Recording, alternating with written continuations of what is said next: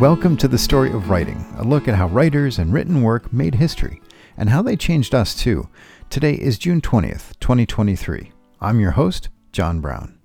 On this day in 1840, Samuel Morse was granted U.S. patent number 1647A, which reads Improvement in the mode of communicating information by signals by the application of electromagnetism, or, as it came to be known, the telegraph. It also led to the creation of Morse code, and indirectly, the telephone. These forms of communication convert messages into a signal, which is then sent through wire based electrical systems. A few years later, Alexander Graham Bell was tinkering with the telegraph, trying to improve it, when he developed his telephone. It was Bell's father, Melville, who set up the first telephone transmission between more than two phones. The elder Bell used Hugh Baker Jr.'s private telegraph line. And it was also on this day, in 1877, that this telephone exchange was set up in Hamilton, Ontario. Baker commissioned Bell for this service so that he and two friends could talk in real time about moves in their ongoing chess games. On June 20th, 1943, the city of Detroit was consumed by a race riot that lasted three days. It was a warm Saturday evening, and a fistfight broke out between teenagers, one black, the other white, at the Belle Isle Amusement Park in the Detroit River.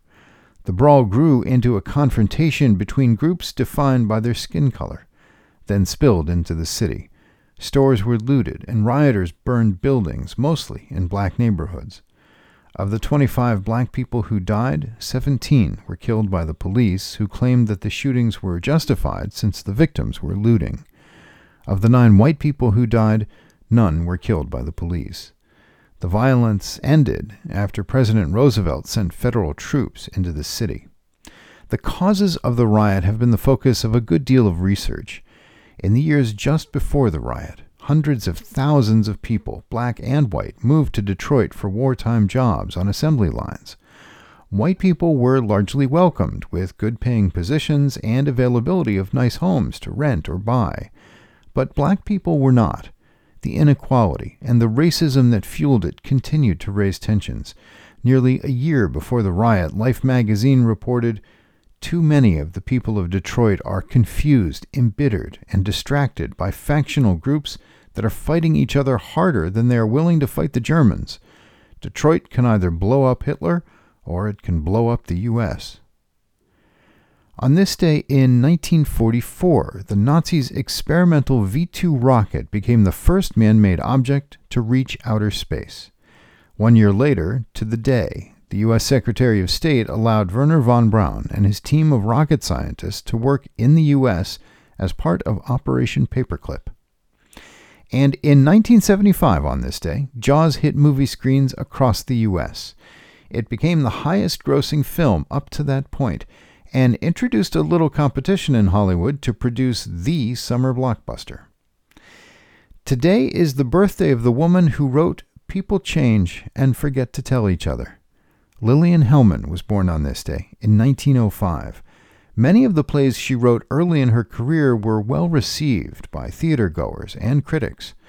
Her career and her life were changed dramatically by the Second World War and the Red Scare in the U.S. Accused of communist sympathies by the House Un American Activities Commission, Hellman was forced to withdraw from the writer's life she knew. When she returned to playwriting, Toys in the Attic was a hit in 1960. She then pivoted toward memoirs, and people complained that her memories were inaccurate or flat out false.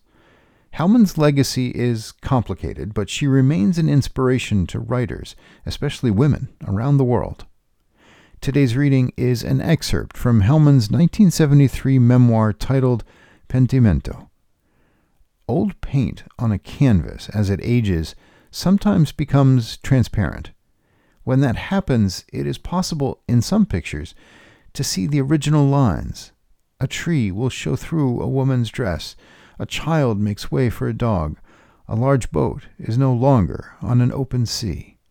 That is called pentimento, because the painter repented, changed his mind. Perhaps it would be as well to say that the old conception, replaced by a later choice, is a way of seeing and then seeing again That is all I mean about the people in this book. The paint has aged, and I wanted to see what was there for me once, what is there for me now.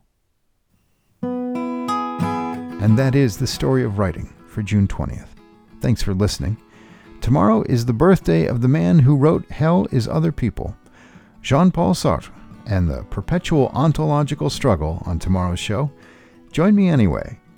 What writing has changed you? Please let me know at storyofwriting.com.